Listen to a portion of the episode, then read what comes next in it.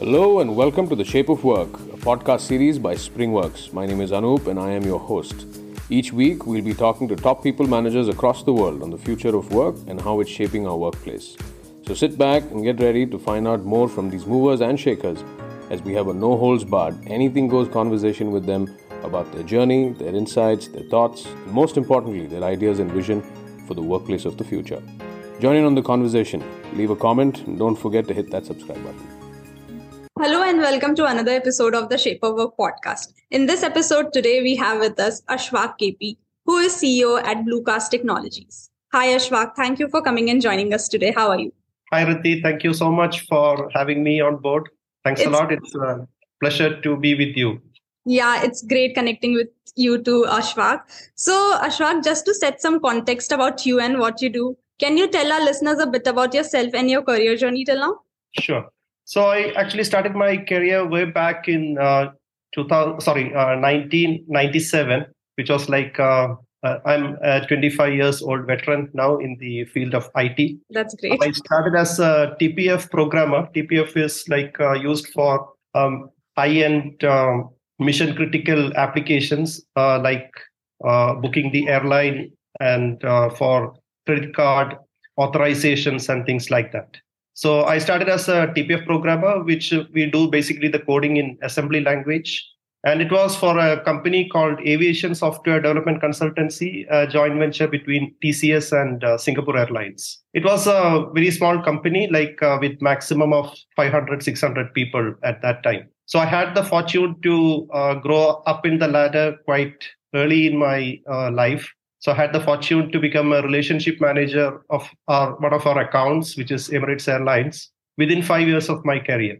And uh, later in 2006, I mean, even before that, Singapore Airlines like withdrew from the uh, JV, and uh, it was a subsidiary of TCS. But ultimately, in 2006, uh, the company was merged with uh, TCS.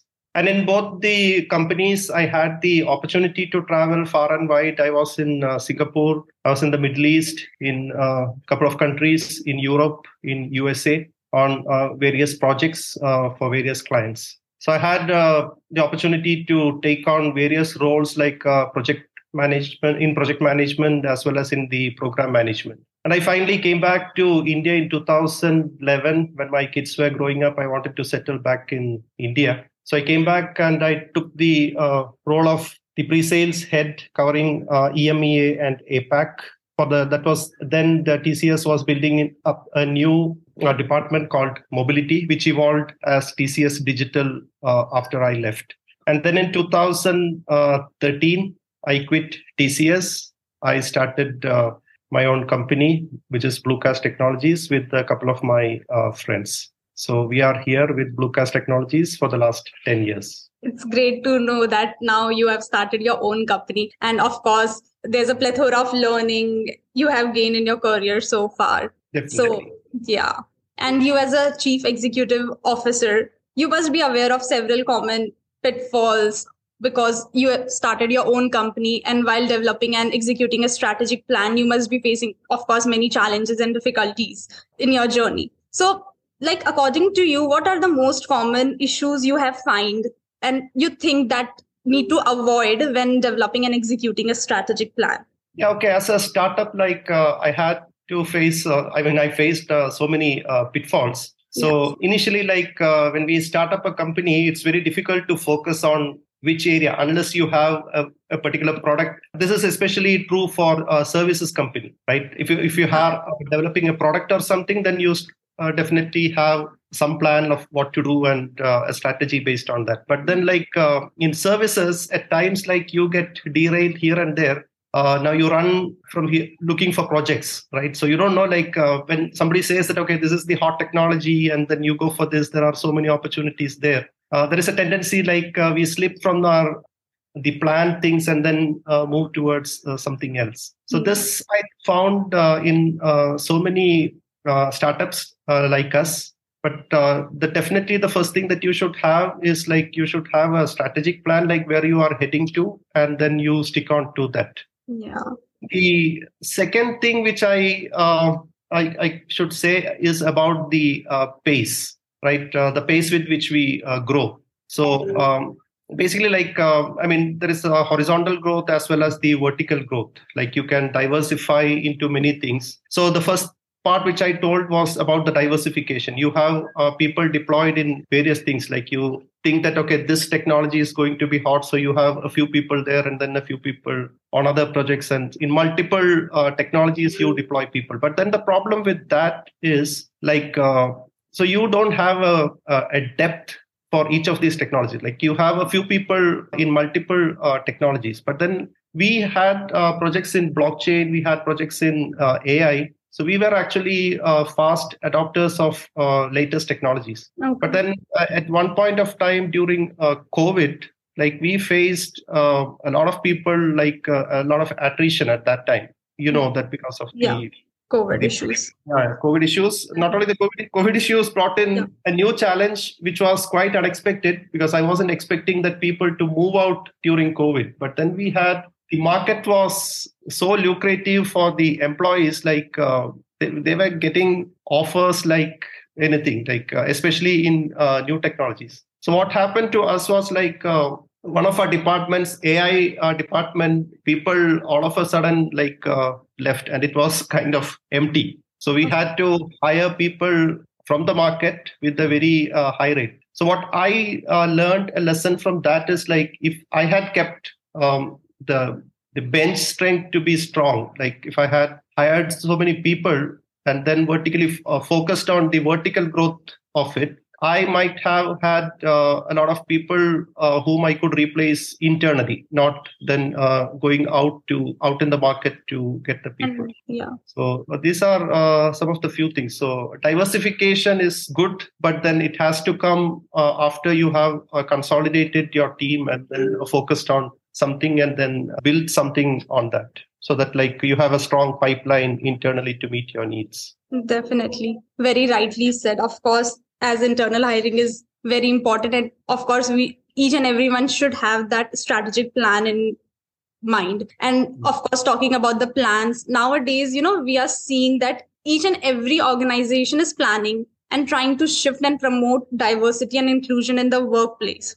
Right. so yeah so according to you like how can professionals promote diversity and inclusion in the workplace yeah actually as a company like uh, we uh, encourage uh, diversity in our workplace, and um, we actually take people of quality, irrespective of the gender, religion, caste, or uh, even nationality. Like we have uh, office in uh, in Dubai as well as in Singapore. Okay. So one of the staff who's working there is even though in uh, Dubai, as you know, you have uh, lots of people from uh, India working over there.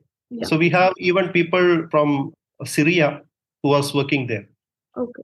And even in uh, in India, like we are, even though we are based in Kerala, we have uh, people from Orissa, uh, Tamil Nadu, and uh, many other states. Mm-hmm. And uh, the, women constitute a substantial workforce in our company. And how we do that, how we promote diversity. We believe that we are enemies of the unknown or unfamiliar. So we wanted to give a maximum exposure to our people so we have a very uh, open office in the sense like we don't have any uh, cubicles uh, in our office. Like uh, even I don't sit in uh, a cubicle. So we have a, okay. office like where we everybody can see each other, That's and we have a pantry where people like uh, sit across the tables and then have food together. So we have a few indoor games like caroms and things like that, so that people play and then I mean, they actually mingle well with uh, each other, so that uh, we promote uh, diversity in that sense.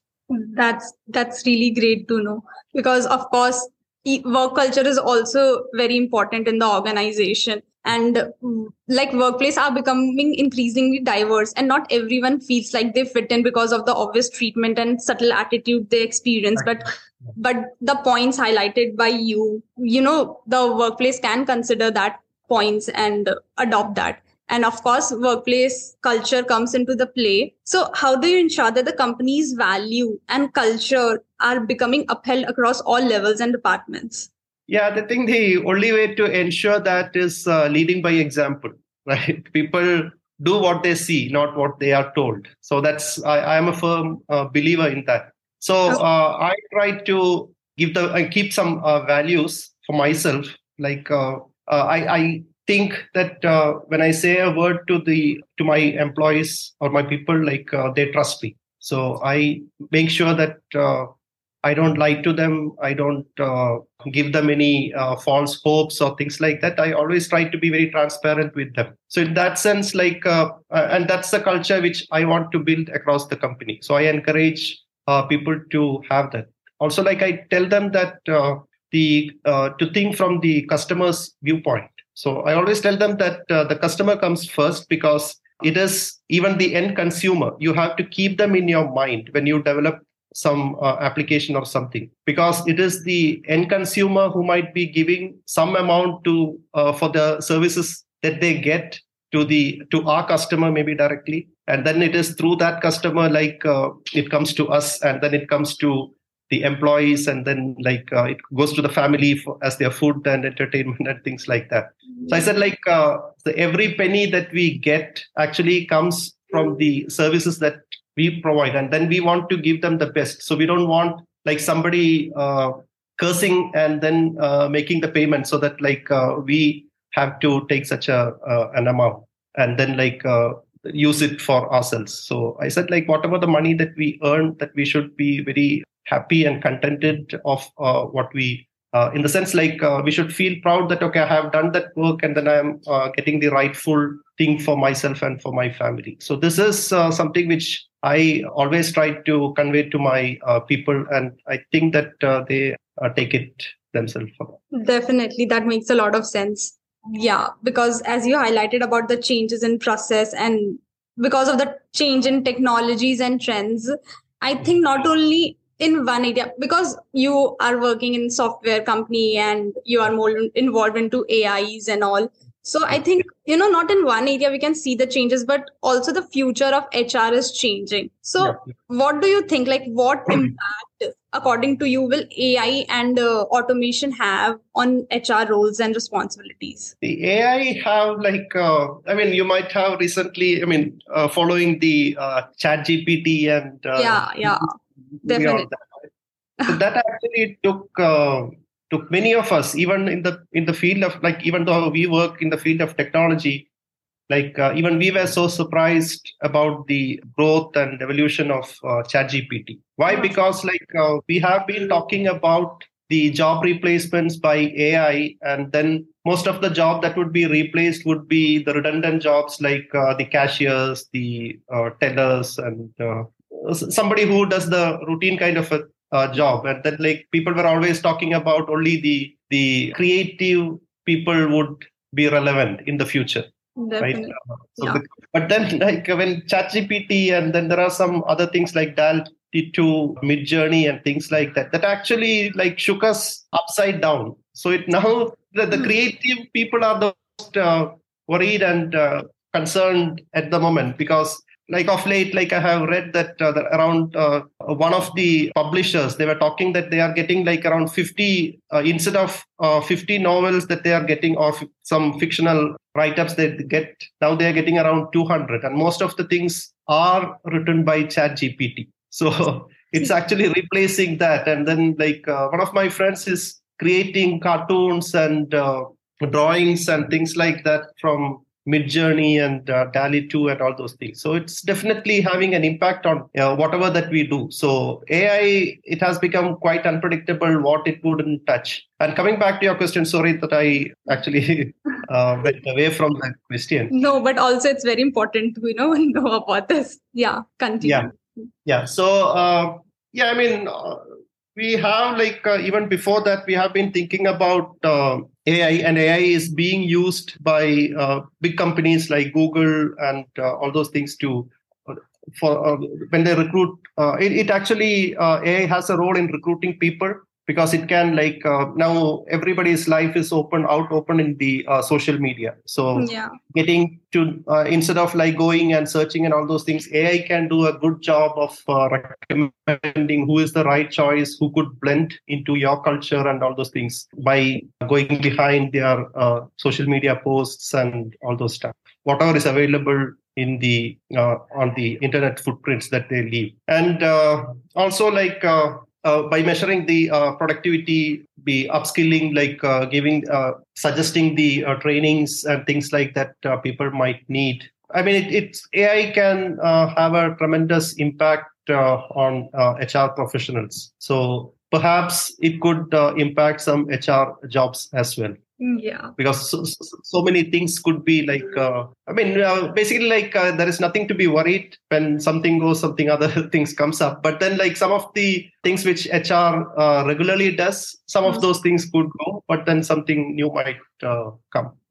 Anyway uh, any machine cannot replace humans. So that's the bottom line of yeah but definitely you know we need to to stay in our field. We need to upskill upskilling ourselves and be creative every time. So that will be ahead of the others. Yeah even for the ChatGPT that we were talking um, yeah. you need to ask the right question to get the right answer. So yeah, that's asking true. that right question itself is a skill. So that is something we need to develop yeah that's great point brought up by you uh, Ashfaque so i'm sure there's a lot of takeaway from the content you have shared today. So this brings us to the end of our conversation. Uh, but before we leave can you tell our listeners where they can reach out to you? Yeah they can uh, reach out to me at uh, ashfaque a-s-h-f-a-q-u-e dot uh, kp at outlook.com okay. Okay Ashfaque thank you and it was lovely hosting you today. Yeah, thank you so much. Thank you, Riddhi. It was a pleasure to being with you. I really enjoyed your questions and the session, the time we spent together. Thanks a lot. Thank you so much.